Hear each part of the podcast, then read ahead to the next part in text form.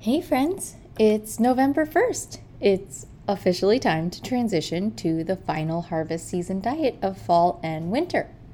And since there isn't a harvest in the winter, you combine the two seasons and ideally eat to avoid the light, cold, dry, rough, hard, windy qualities of this time of year.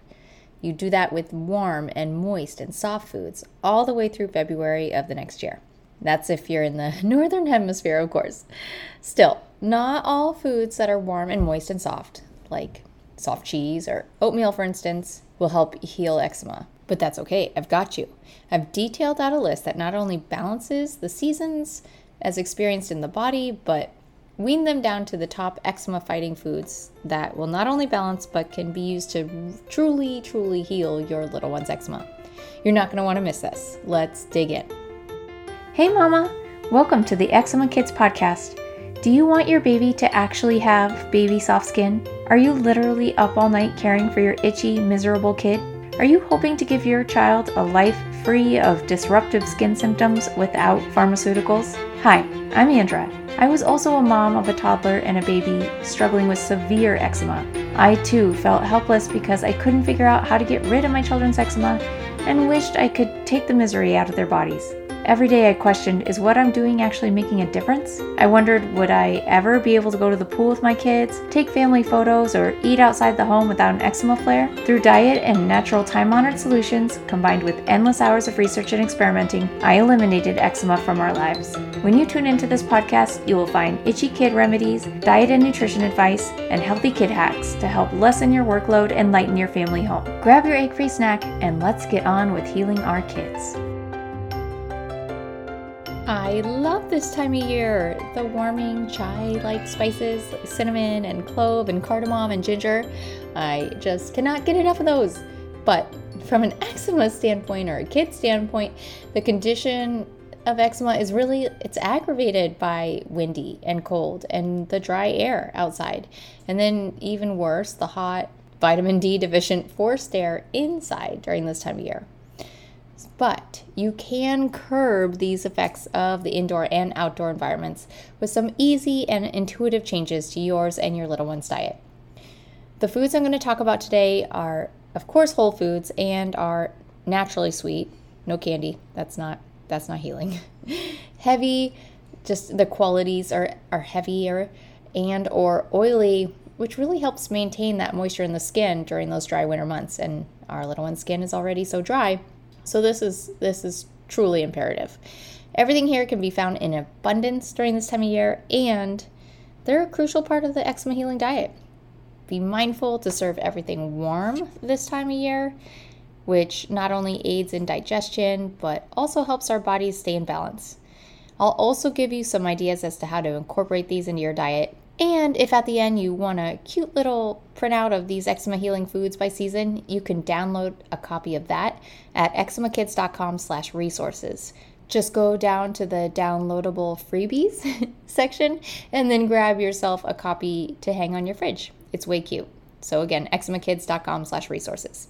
Also, if you're looking for a topical solution this time of year, be sure to check out Gladskin's new oatmeal-free formula that's non-toxic and free of steroids and other common irritants. I know you're here because you're frustrated with your treatment options, so don't wait to try Gladskin. They are offering my listeners fifteen percent off plus free shipping on your first order at gladskin dot com slash eczema kids.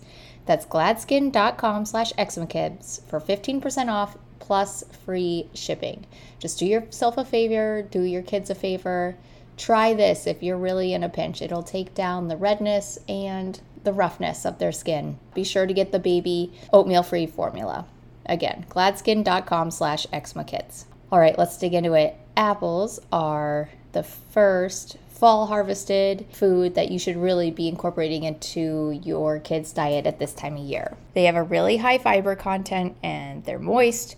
Just make them more balancing by cooking them in ghee and fall spices, like just on the stovetop, versus eating them cold out of the fridge. Fennel is another really, really good choice. It's a great digestive agent and can be eaten raw or cooked. It's really easy to incorporate into soups of any kind. You can't really tell it's there. Olive oil, of course, is included in our high-fat, extra oily diet because it's high in monounsaturated fatty acids, which help lower the bad L D L cholesterol, but it's also abundant in antioxidants and anti-inflammatory properties. We know we don't cook with olive oil, we don't we don't heat it above three hundred fifty degrees, but use it before serving. My favorite olive oil brand, you can buy it online, is Fandango. And just like those movie, that movie ticket website, do you remember that from forever ago? Anyway, Fandango olive oil, try that out. Avocados are also on the fall winter list. They're very moist, very dense. They're one of the best fruits to eat in the winter because of the high fruit oil content. Bananas are another one. They're heavy and dense. That counters the dry, light feeling of the air. And they're also really high in potassium and in iron. Grapes are also natural cleansers for the liver, and they're really high in magnesium. The Eczema Diet Lady says that they're part of the itchy dozen foods, but because they're high in natural food chemicals, but I think they have a place in your, your eczema healing diet. Rice is another one. When properly prepared, rice can help retain the moisture in your kid's skin during the winter months. So properly prepared means soaked, ideally sprouted, using your soaking sprouting station. You can check out one of the earlier episodes, I believe episode four or five or six, and see how to set one up in your kitchen to make this process super, super easy. And then also use an Instapot to make the rice, which not only makes it faster, but drastically reduces the lectin and anti-nutrient content. Ghee is another another must-have during these fall winter months. It's high in butyric acid, which feeds the good gut bugs, and it has a smoke point of four hundred twenty-five degrees, so that's pretty much the fat that I cook with all the time. And you can make your own with my recipes within the fall winter diet meal plan within the Eczema Free Framework. Papayas are another really good fruit to incorporate. They help balance blood sugar levels, and they're anti-parasitic. Papayas are actually a big G M O crop, which is crazy. You wouldn't think it, but pretty much nearly all of the ones from Hawaii are, are a G M O crop. So just be on the lookout for that. For that, I list out in the framework like exactly which kinds to look for, but pretty much anything not from Hawaii, you're better off with. And then sweet potatoes, that's another just requisite for your eczema healing diet this fall and winter. They're really rich in vitamin C and B six, which is really important for the brain and the nervous system. They're also great sources of potassium and magnesium, and kids love them, so do those as well. And really, I can't stress enough how important it is to change our eating patterns seasonally. If you're not eating warming, moist foods in the fall and winter, your skin is going to be dry, and your insides will be dry too. And our bodies will respond to that dryness with excess mucus come spring, and then if that is left unchecked, the mucus will harden. It hardens because then it starts to heat up come summer, and then if that's left unchecked, then you are even drier. If the heat in your body is left unchecked, then you will be even drier that next winter, and so on and so forth. I know, it's lovely, but really, it's true. Seasonal eating also harmonizes us to our climates and puts our circadian rhythms in check, and that's necessary for adequate A T P levels, which makes for sound sleep. And I know I don't love life when I'm exhausted from being up with my kids all night because they can't sleep, because they're too itchy, or because they're eating ice cream late at night on a cold December evening. It's all connected. One domino knocks over the other. On the flip side, that's why a healing, balancing diet can go such a long way. And this is something that we can all do. I have three two-week rotational eczema healing diets included in the Eczema Free Framework, one for spring, one for summer, and a fall-winter diet, along with a ton more.